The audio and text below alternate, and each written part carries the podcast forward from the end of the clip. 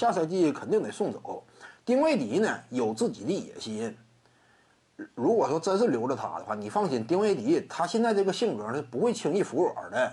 啊，说你留着我呀，我就妥协呀，我给欧文杜兰特当小弟呀，周围众兄弟们他们更服的是我，对不对？那我怎么能可能说，呃，冷了众兄弟的心呢？所以丁威迪这说留队的话，他肯定不是那么安分，这是一定的。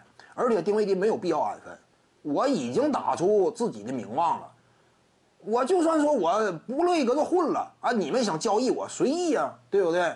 你交易我我也不怕，我到其他球队另谋发展。这是丁威迪嘛？他有一定的底气了，因为他属于什么小年轻啊？虽然说年纪没有那么小，但是怎么讲呢？这是他职业生涯遇到的第一次重大机会，这就有点类似于什么当年的胡子球手，或者说呢，一定程度上啊，跟什么这个凯瑞欧文呢，曾经那会儿呢，也多少走过类似的心路历程吧。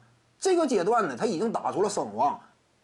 应该寻求自己机会了。这至于他个人的发展而言，也是更理想的。在欧文和杜兰特身边当个小弟呀，尤其考虑到欧文位置跟他多有重合，那怎么办？我还得打替补啊，那就更完了嘛。所以现在的丁威迪呢，走，从他主观角度有这种欲望，从客观的团队环境角度呢，我估计篮网队不一定说特别愿意留他，因为清楚啊，他现在已经摁不住了，他有这种自我意识了。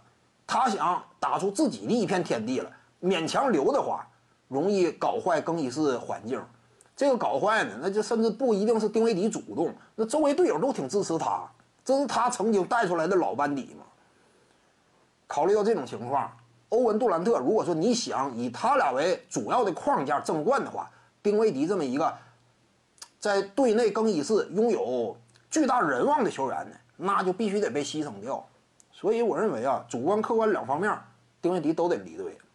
徐静宇的八堂表达课在喜马拉雅平台已经同步上线了。